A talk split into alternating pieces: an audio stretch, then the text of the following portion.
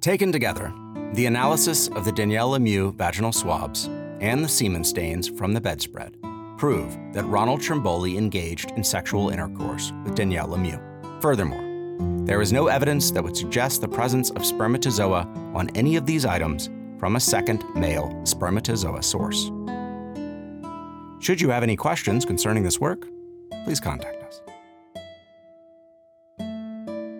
Casual professionalism of this belies its devastating impact, at least in the moment. These are the final words of a 12 page report sent from Ed Blake and Forensic Science Associates to Attorney Bill Lane's office in 2001. This is from the retest, which, as it turned out, was literally a retest, as Ed Blake simply repeated tests on the same evidence he had kept from the third trial, not testing additional forensic evidence Mark and Lisa had attempted to provide. Remember how Detective Ford kept saying variations of, it doesn't really matter, in his interview? That's because Ford's interview was conducted in 2003, after the retest results came out. Detective Ford has since passed away. It's damning to read. It is difficult to conceive of any scenario in which this is not conclusive just when you hear these words aloud. It certainly felt that way, again, in the moment, to Fort Worth Star Telegram reporter Mike Cochran you have to understand the environment now. So this when Mike and I and Mark were in Mike Cochran's office, and Mike says, "Lisa, call Ed Blake and find out what's going on with the test." I was a little hesitant, and he goes, "Because it's," it, he, he goes, "We should have a, a, a decision. We should we have wait, had a decision. We, we waited, waited, a long, long time, long right?" Time. And uh, so I go in his living room and I call Ed Blake. And when I get, uh, I ask, I said, "Hey Ed, it's Lisa." He goes, "Hi Lisa, how are you?" I said, "I'm good." I said, "Mike's asking me, you know, about the test, and uh, you know when when we will get the results." And Ed says to me, "I just want you to know that if you were my daughter, I would be very proud of you, and you're a Greek hero. And I started to cry. And he said, I should have the results to you in about one to two weeks. And I said, okay. And I hung up the phone. Sounds like he was getting you, get you up for a Greek tragedy. Right. and I went into the office and I started crying. And Mike and Mark were like, What? What are you doing? Like, Mike was so taken back. Why are you crying? He goes, Why are you crying? And I said, Ed Blake just called me a Greek hero. It's coming back to be my dad. Yeah. And they said, No, no, no, it's not. How do you how can you say that? And I said, I'm telling you, it's coming back to be my dad. Yeah.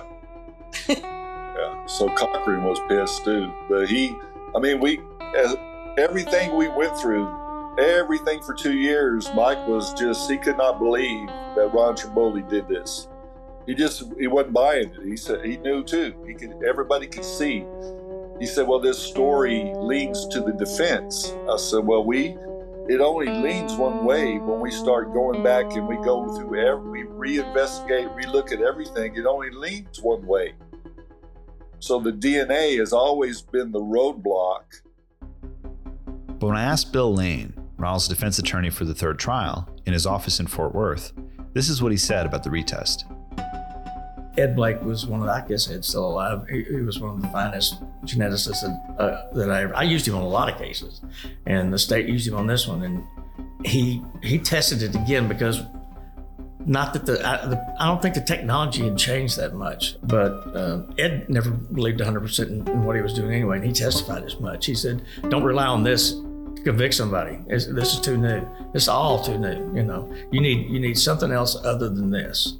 And so I think Lisa and the family thought maybe that if he ran it again, he'd come up with a different result. I didn't think that he would, that, that Ed would come up with a different result, but he ran it again anyway, and. Uh, wasn't like it wasn't like it was more more positive than it was the first time. It just he just came up with the same result.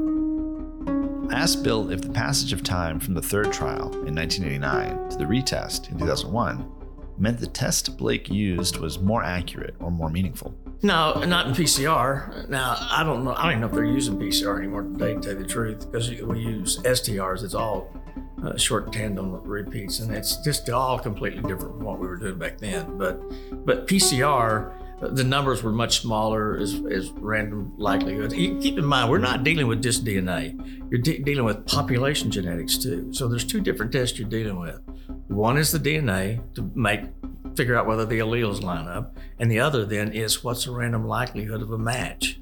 So I wrote a couple of papers years ago. I said it's not the DNA that hurts; it's the numbers. so how do we get to those numbers? Now, all this being said, I was as skeptical as you probably are after hearing the retest was again a match. But I kept finding questions I could not easily explain, like the sheet all this stuff about a match, it's based significantly on forensic material found on a bedspread that was laying to the side of Danielle. But Danielle was on top of a sheet. We know the sheet was certainly taken into evidence, as there is a Fort Worth Police Department crime laboratory receipt document that identifies the sheet. Given the scrutiny on this case, it would seem obvious the sheet surely was tested, and if it had returned any results that could be tied to Ronald Trimboli, prosecution would have made it a central focus. Clearly, it did not return any results tied to Ronald, as the sheet is bizarrely absent from the discussion in the various trial transcripts. I asked Bill, wouldn't it logically make sense that if Ronald's DNA was anywhere, it would be on the sheet? Well, yeah, they should they should have tested all that, but but I contend that that was not his DNA on the bedspread, uh, you know, or on the, anywhere. So Mark and Lisa actually did a Freedom of Information Act request on this issue and discovered the sheets were tested both by serologist Billy Shumway and sent to the FBI to be tested. And obviously, neither testing uncovered anything that pointed to Ronald Trimboli. Or, of course, it would have been Exhibit A for the prosecution. No, I don't think it was his to begin with. So it it was. I, we didn't take too much. Of, I think I'm, I'm sure I brought it to the jury's attention of the things that they didn't do. That's just something defense lawyers do. Well, did you test this? No. Did you test this? No. You know, there was issues of cross contamination back then. There, and there's lots of ways uh, that you can leave your DNA somewhere. You're going to leave DNA all over this table. So if, if somebody comes here tonight and murders Navid, Bill's referring there to his colleague Navid who sat in the room with us in Bill's office where we conducted this interview. Uh, and you're in the the CODIS profile. Uh, they're going you're going to get hit as a hit as a possible suspect in that case. It's, you know, your hair. You're always shedding hair. You're always shedding skin cells.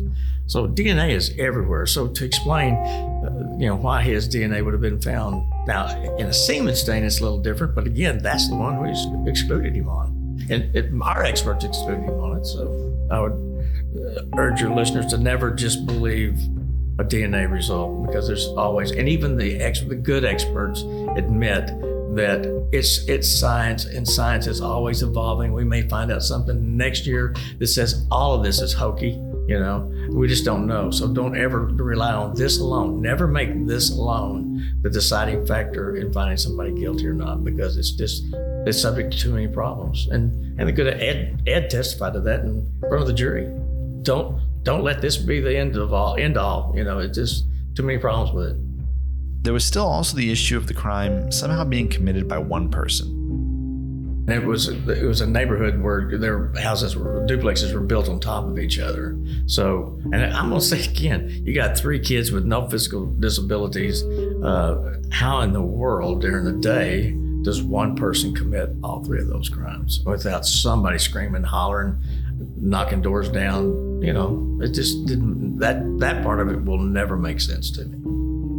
And the fact that this incredibly violent crime was committed by someone without a violent history. Ron never fit the bill for that either. It did, he didn't fit the bill for any of this. I mean, he, he was not a violent person, didn't have a violent past. Bill Lane's theory said this was all fallout from John Bradley and his professed fear that Dennis Mason would try to kill him.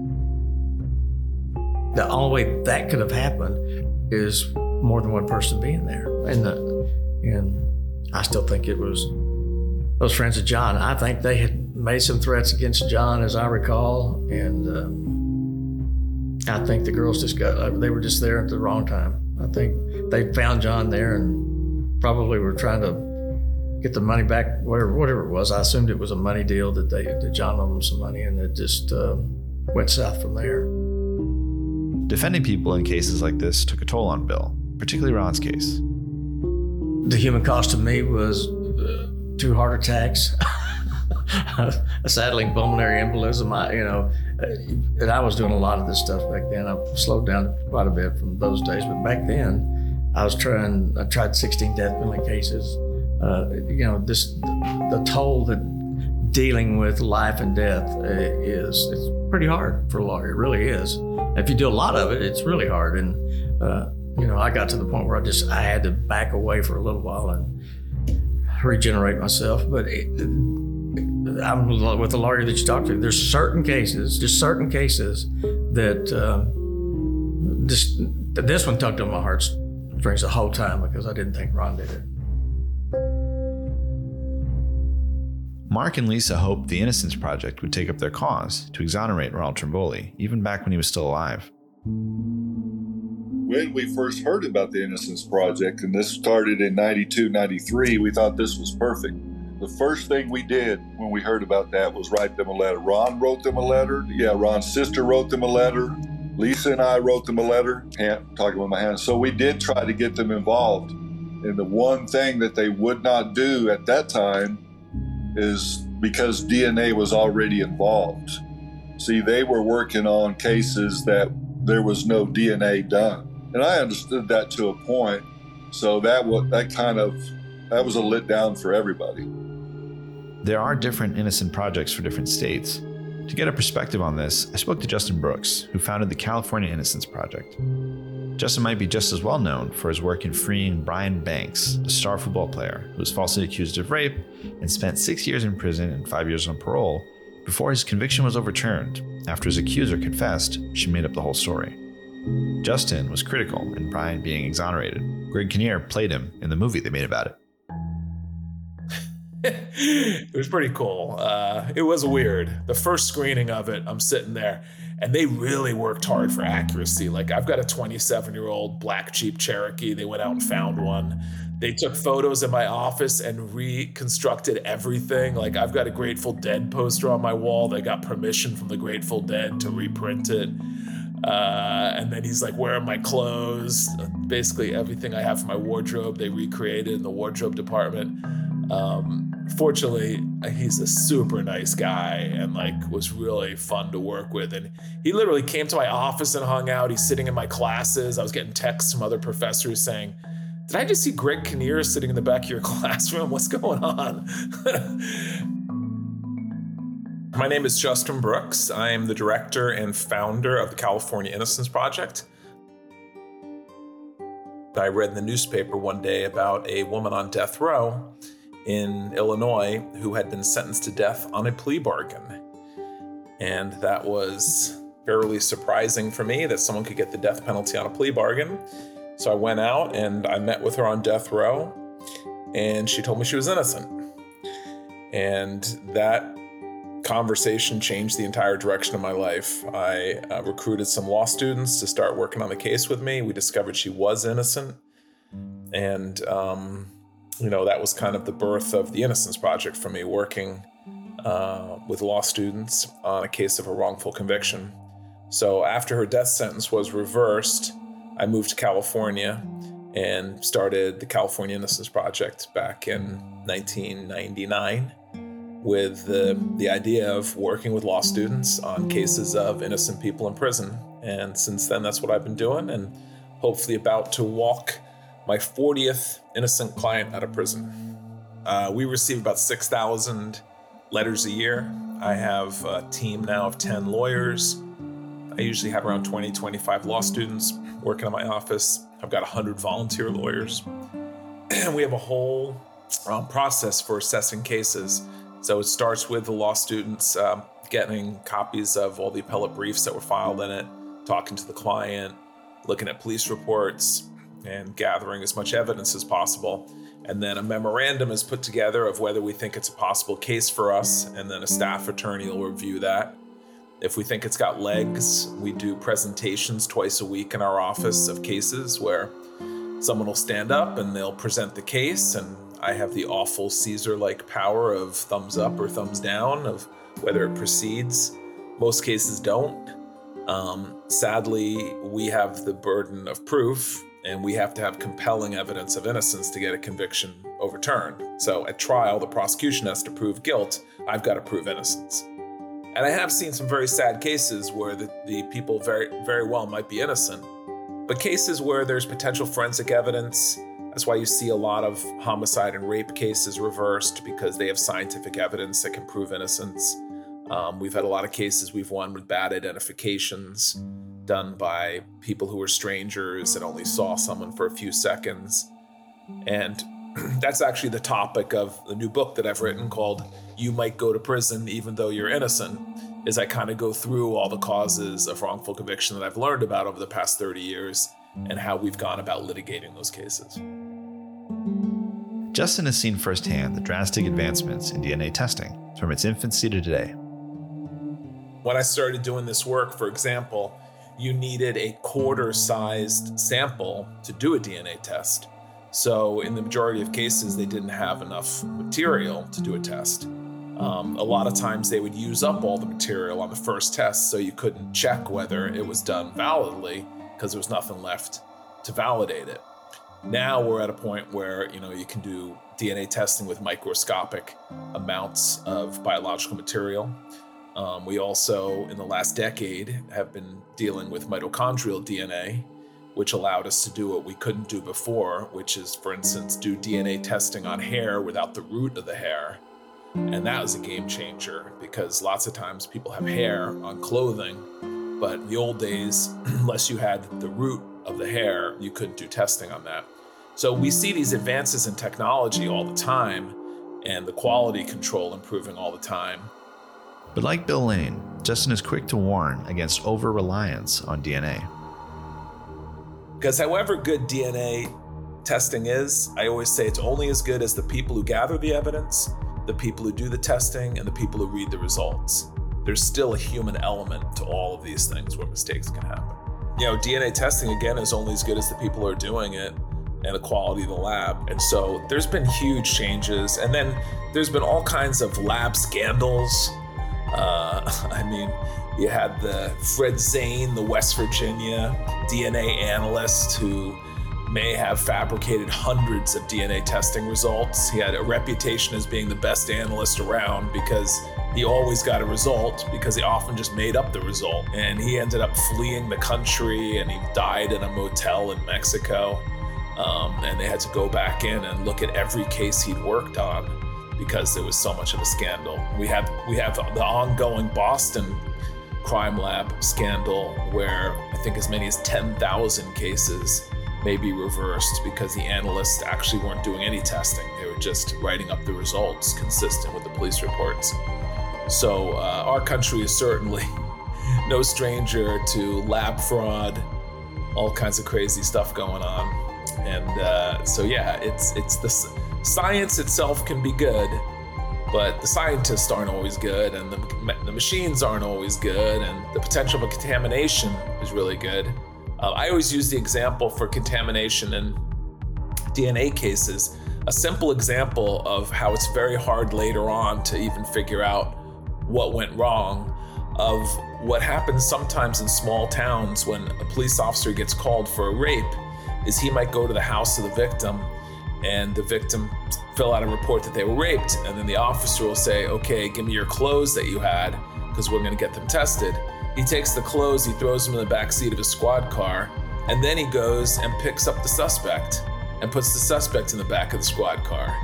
And now the suspect sneezes or something but his dna ends up on those clothes. Pretty hard to reconstruct that later on as to how that went down. And if it never goes to trial, whereas let's say a DNA test comes back, the guy says, I never even saw that girl before. And they're like, You gotta be kidding me, your DNA is all over the clothes. And now the defense lawyer's telling them to plead out. Um, that case may never see the light of day, and that person also may never see the light of day again. And it's just so hard in the chain of custody. And, and again, as a defense attorney, how do you find that out? I could literally sit at my desk and spin a thousand ways that it can go wrong and end up having someone's DNA on clothing where it shouldn't be. When the police, like other human beings, get a concept in their head, they just look for stuff that now validates that. it's the same reason why everybody on social media is getting, you know, political messages from the left or the right. Um, whatever they figure out is going to be something that you're more interested in. And we're all looking for confirmation of things we already believe. So it is absolutely human nature, and it doesn't take a rogue detective or an evil person to fall into that. The, it's literally human nature to look for confirmation of things you already believe. And that happens also not just with police, but with scientists. And I've got a few examples in my book of where scientists had these prior beliefs and could not set them aside. Um, and one of the examples is there was a very famous case involved for the Madrid bombing, and they got the wrong guy. These fingerprint experts said it matched this guy, and it wasn't that guy, and it ended up he was totally innocent. And so they did this study where they gave a bunch of fingerprint experts what they told them were the fingerprints from the Madrid bombing, because every fingerprint expert would know that those were inaccurate. Four out of five of those experts came back and said, yeah, this isn't a match because they knew it wasn't a match. And then they said, actually, we've got a surprise for you. Those weren't from the Madrid bombing, those were from a case that you testified there was a match. And each one had been given fingerprints from their own prior cases. So these are experts in fields. Now, you know, bring that down to a police officer who has a suspect in mind. They're looking for everything that will confirm that, and they're missing the stuff that's not confirming it. And that's why when I train criminal defense attorneys on investigation, I say you can't rely on the people the police talk to in their police reports because often they put in the police reports everybody who says stuff that confirms what they think. You need to go find do your own investigation and find the witnesses that have contrary evidence and the things that might counter that and do your own investigation. Otherwise, you're just operating within an investigation that already had these assumptions that your client was guilty. And again, we all do this every day. And if we pay attention to it and are honest about it, we're always looking for confirmation to make us feel better about what we think and confirm our beliefs. You know, we have these standards that we talk about all the time, and they're in all movies and TV that prosecution must prove their case beyond a reasonable doubt, ladies and gentlemen, to convict. And we tell this to 12 people sitting in a box. Now, those 12 people have spent their whole lives making decisions in one way. I think so. That's what they do. Like, I think this, I think that. I don't think this, I don't think that. And then all of a sudden, we're expecting that they turn into some kinds of robots that are now going to suddenly say, you know what, I think this guy is guilty, but did they prove it beyond a reasonable doubt? Now, there might be some people who are incredibly thoughtful who will completely disregard what they believe and say, I really believe they're guilty, but I don't think they proved it beyond a reasonable doubt. But the expectation that that's what's happening in every jury in the United States is crazy. So, everything to do with your client as a defense attorney in that courtroom impacts that decision. How they dress, whether I, I tell I used to tell clients, do not smile, do not laugh, ever, because we're when you sit in a courtroom for weeks on end in a murder trial. The judge will say some stupid joke about the Padres or something, and, and you'll just like chuckle or smile at it. I'll say, I'll guarantee that's the picture that's gonna be on the front page of the newspaper. That's what that jury's gonna see. And they're gonna think, how could anybody facing a homicide charge be laughing? And you're dead in the water. Um, things like whenever I stand up in a courtroom, I put my hands on my shoulders of my client. I want to show to the jury my client's not a monster. They're not someone I'm afraid of. I'm communicating with them that way. There's all this body language that goes on and communication it's 12 people making a decision. The idea that everything doesn't impact that is crazy. Everything that happens in that courtroom impacts that. And that's why often people are wrongfully convicted. And that's why also sometimes people are acquitted who are guilty. Because you can you you you're painting a picture, you're telling a story, you're it's just it's not a, a, a it's not a scientific process. It's human beings making decisions, and we have a lot of frailties, so we make mistakes. Justin's job gives him unique insight into the domino effect on clients and families in cases of wrongful conviction. Yeah, it, it's horrible what I've seen my clients go through when they're falsely convicted of murder, particularly rape cases, child molestation, um, of how it completely devastates them, their families, their children, their friends, sometimes the community. Even clients that I've exonerated have told me they've gone back into their communities. There's still those people who think, yeah, maybe you did it. Uh, I'm not so sure this person is innocent. You know, I I get asked often of what is it like to be wrongfully convicted, and I just say, I really don't know. I've never spent a night in jail. I've never experienced it personally, but I've been near it for 30 years and I've witnessed it for 30 years and I've seen the hollowness um, and the loss in my clients' eyes, um, even even when we exonerate them. But there's something about being guilty in prison that allows you to have an acceptance of it, of like, okay, I did this crime, and now I'm going to do my time for it, and my family's going to understand that I made a mistake, and I'm going to try to get them to, to you know, feel okay about it, and that I'm just going to do my time. But like when you're in prison and you're innocent, it is a surrealistic nightmare that you wake up in every day, that you don't belong there, and your family shares that. And so it's much, much more psychologically damaging and much more difficult for these families. In Mark and Lisa's minds, after the retest results came in, they were living in that nightmare. Hey, listeners, I hope you're enjoying In the Blood. I want to encourage you to stay tuned at the end of this episode, where I'm going to tell you about another show that we produced that was also a true crime that also took place in 1985 in Texas. It's a very different crime, uh, but it's also one of the most incredible true crime stories I've ever heard. Stay tuned at the end of this episode to hear about our other true crime series, Borderline. Lisa, after the results came out, it's public out there for everybody to see. She buries herself on the couch for two weeks, you know, and I understand that too. And another incident with all the shit we have piled up you know, and then it came to the point where if my dad's innocent, the answer has to be here in this pile of shit, right? You know, everything we've accumulated. Because during the uh, Star Telegram story, we accumulated uh, Joyner's entire files. We got Mallory's files. Mike gave us everything. Joyner was one of Ronald's defense attorneys. He and Carl Mallory were Ronald's defense attorneys prior to Bill Lane. Mike gave us everything they gave him. He gave it to Lisa. Everything. All his all of his interviews, all this. So Lisa gets to the point where again, she points at this big pile of boxes and she knocks it over and she says, if my dad was innocent, the answer has to be here. And it was. That's when I started back from the beginning I tracked that physical evidence from the very beginning all the way to the end, and that's when I got the answer. Every single thing, uh, Dan, that we go on from here on out is from documented proof. Everything. We don't steer off the course of anything.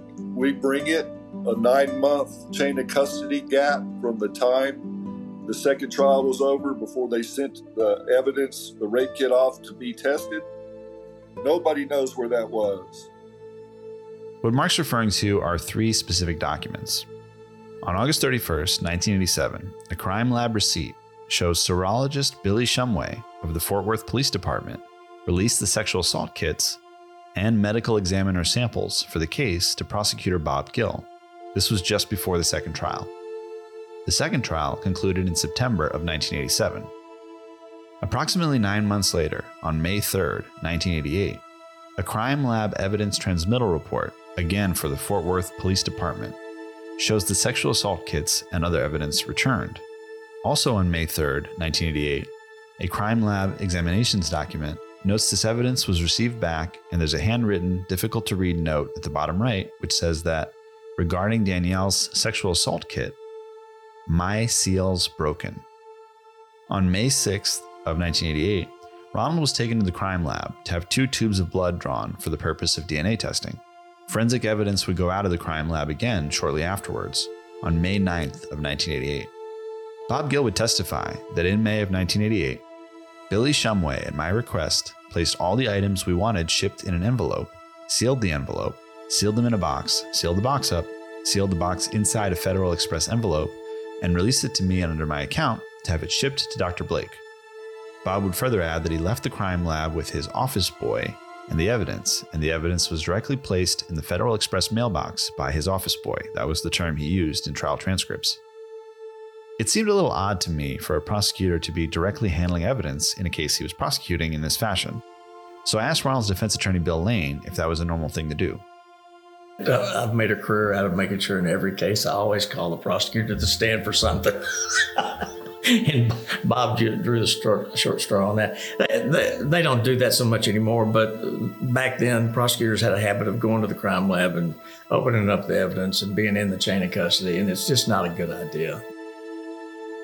I also asked Justin Brooks about this, and he replied via email I don't know how common it was, but prosecutors and defense attorneys should always avoid having evidence in their custody to avoid allegations of tampering and contamination. The third trial began in March of 1989. To Billy Shumway, she tested less than 24 hours after, you know, they were found. That she tested one and a half of the vaginal swabs from Danielle, and it was negative for sperm. All were negative. Everything was negative. The swabs were all negative. Mark's comments here are simplified versus the nuance of the rape kit results. Three vaginal smears were negative for the presence of semen, but several slides noted possible spermatozoa heads in numbers from 3 to 4 to 12 to 14. Two vaginal swabs were weak positives for the presence of sperm. Why Mark would categorize these results as negative will make a lot more sense in a few minutes, because in situations where someone ejaculates, the amount of sperm is enormous. How this whole thing got started when Shumway said that semen was detected on the vaginal swab. No sperm cells. Semen is the fluid. Sperm cells is where DNA comes from, the cells themselves. Semen she said semen was detected because the P30 antigen was detected. Was detected, which is semen specific. But it could be there for any amount of time from a prior sexual It could be 24 to 48 hours, up to, up to 72, 72 hours. hours. Uh, P30 is just the antigen.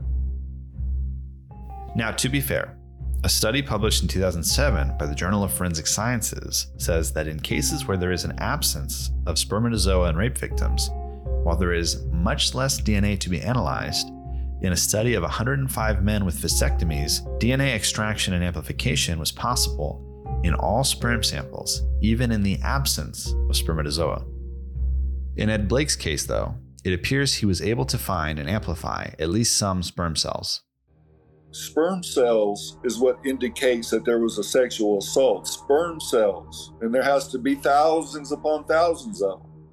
And when she tested the bedspread, there was nothing on the uh, on the stains but the P30 antigen. There was on one or two there were like 11 or 12 possible sperm cells. Billy Shumway specifically on a phone call with her she wouldn't tell us much without the uh, prosecutors without Alan Levy's permission.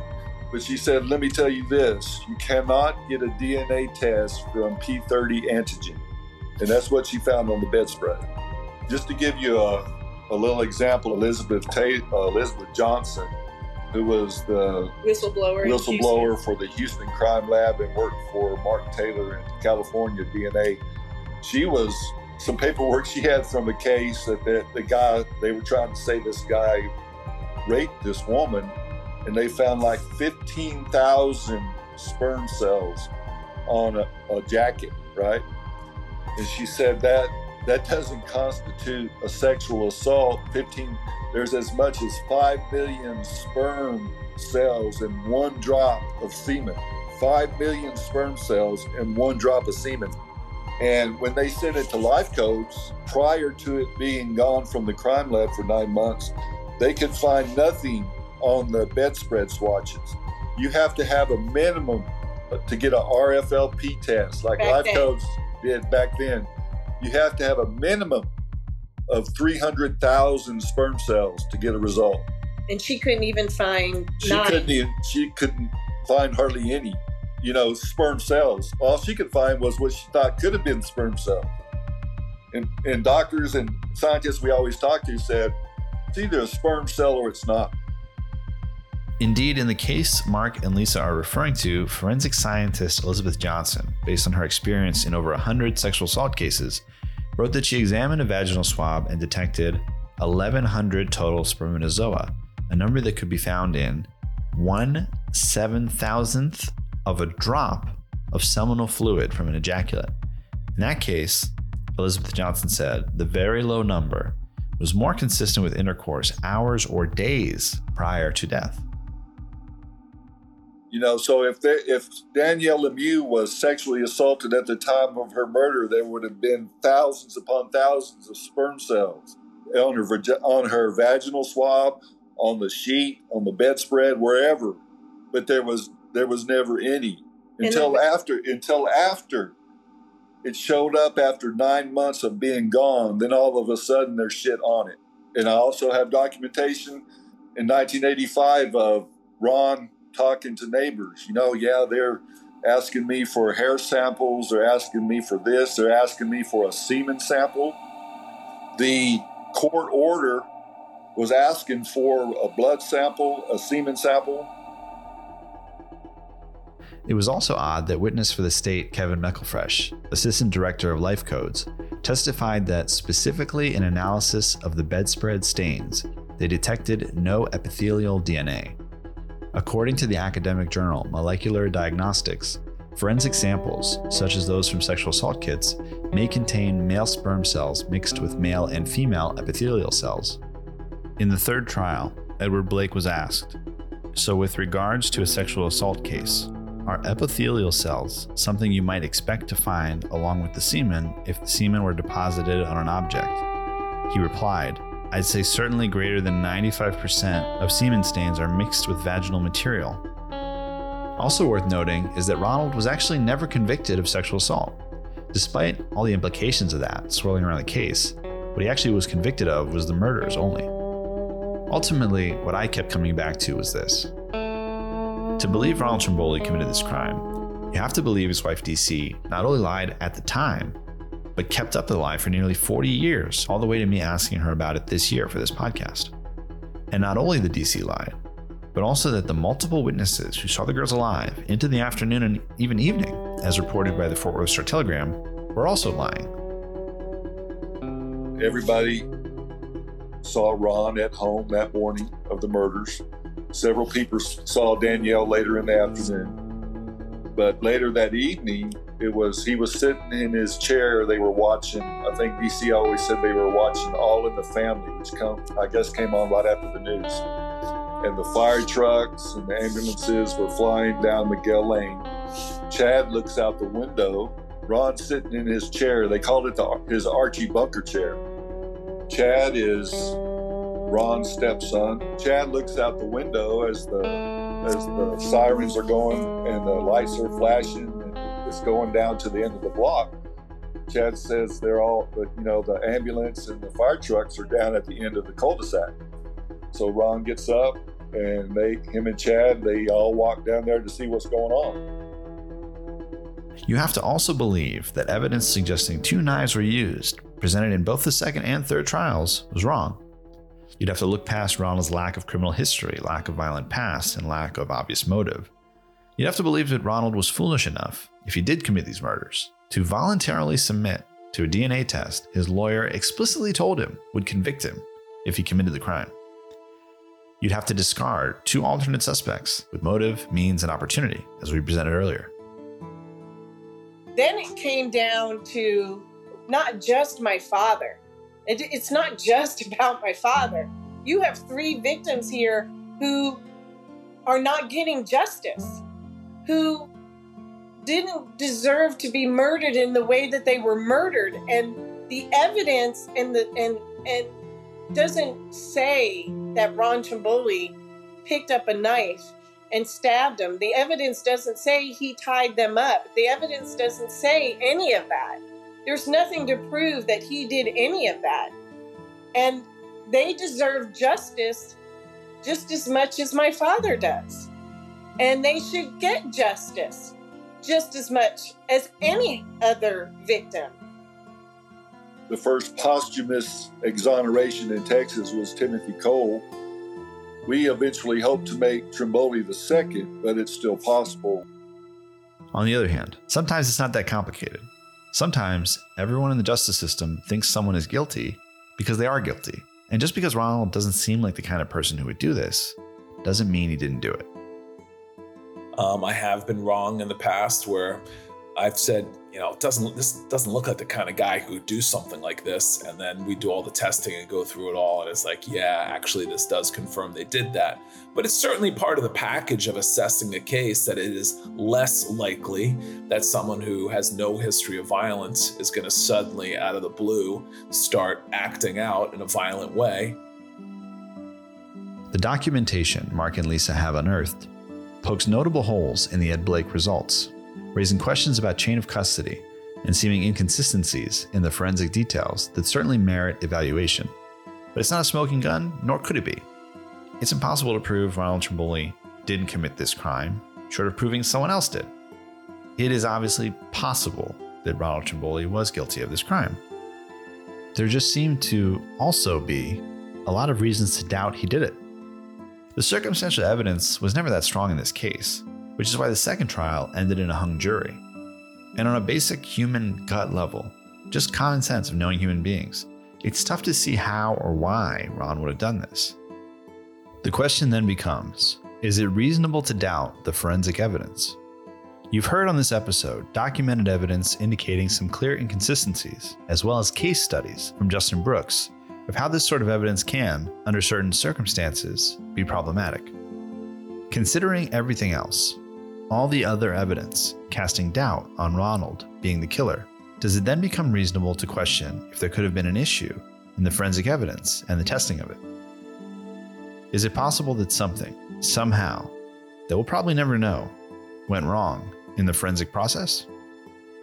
Dennis Mason, the alternate suspect, who seemed to have the strongest motive, evidence suggesting he was a suspect, and violent history, died in 2004.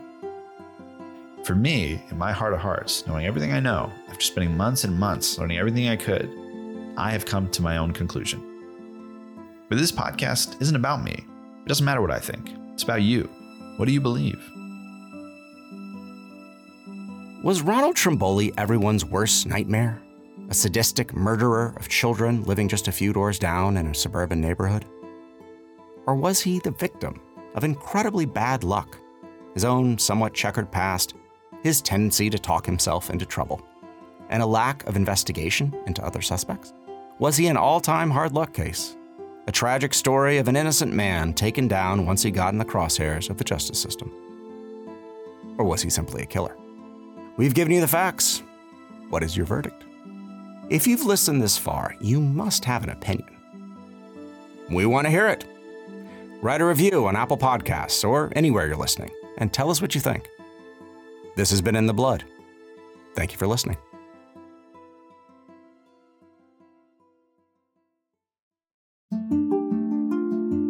In the Blood is a production of Voyage Media. The series is produced by Nat Mundel, Robert Mitas, Kaitlyn Brown, and Dan Benamor. Lead reported and written by Dan Benamor. Edited, sound designed, and mixed by John Higgins. Original music by Derlis Gonzalez. Hosted by Ben McKenzie. If you're enjoying the show, please leave us a five star review in Apple Podcasts or anywhere you're listening, and subscribe now for future episodes.